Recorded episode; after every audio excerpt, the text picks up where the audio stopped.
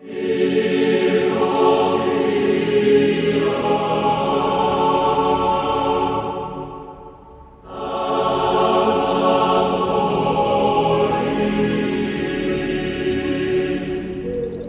هزار سال پیش وقتی انسان داشت به زحمت لغمه سیوم ماموت سخاریش رو تو حلقش فرو می‌کرد فهمید بقیه شکارش بیشک حروم میشه تا وعده بعدی.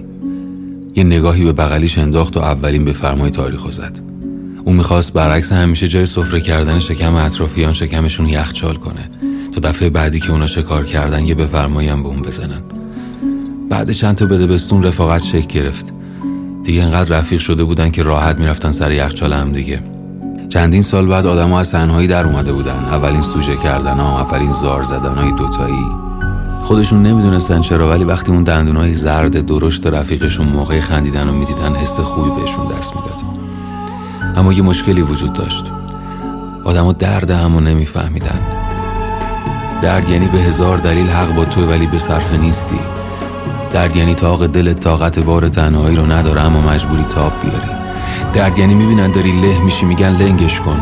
درد یعنی ریتم تند سفید شدن تار و پودت. درد یعنی تناب فقر رو خرخرت یه تقم زیر صندلیت می‌زنن به رقصی همه دست بزنن. درد یعنی حال مادری که تو خاک سپاری آرزوهاش بچهش هم دست میده. درد یعنی حکم بیگناهی تو مده و آزادی اما رفیقت ابد خورده. ما انسان حتی قادر نیستیم کیفیت تجربهمون از سردرد و دقیق به بغل بگیم. چه برسه به خونریزی داخلی زخمای عمیق روحمون.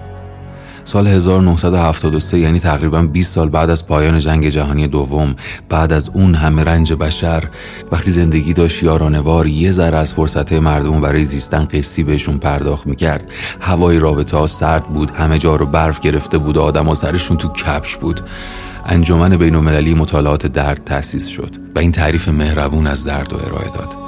درد یه تجربه ملموس و احساسی ناخوشایند مرتبط با آسیب واقعی یا بالقوه به بافت هاست.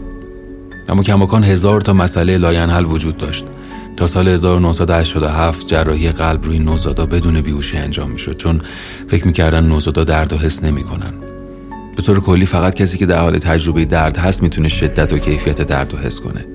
عجیبه اما انسان هنوز نمی‌دونه تجربه حیوانات و هر چیز جاندار دیگه ای از درد چیه. اینکه وقتی یکی از پاهای هشت پا قطع میشه درد و مثل ما حس می‌کنه یا مثل ریزش موی روزانه ماست. تمام تلاش علم بشر به بنبست رسید برای اندازهگیری درد. شاید همه ادبیات برای این بود که درد همو بفهمیم. شعر گفتیم رمان نوشتیم تا یه جوری دال درد یه ردی از زخمای جونمون رو به اطرافیان بفهمونه. نقطه تلاقی ادبیات و رفاقت اینجاست. رفاقت یعنی همو بخونیم مثل یک کتاب. کتاب بهترین دوست تو نیست دوست تو بهترین کتابه. رفاقت یعنی یه جایی تو این شهر داشته باشی که نقاب و زره تو در بیاری و بذاری رفیقت با پاکن بیفته به جون خط خطی های روحت. کسی ته دردشو نمی‌تونه به تو بفهمونه. رفاقت یعنی همو بشنویم. ما از درد هم بیخبریم. لابلای این همه ایموجی زرد ما reaction صورت همدیگر رو نمی‌بینیم. ما از بس ادای قوی بودن در آوردیم داریم میمیریم. انقدر خوشگل خوابیدیم که انگار هیچ کس و هیچ چیز دلش نمیاد بیدارمون کنه. این دردای مشترک هرگز جدا جدا درمان نمیشه رفقا.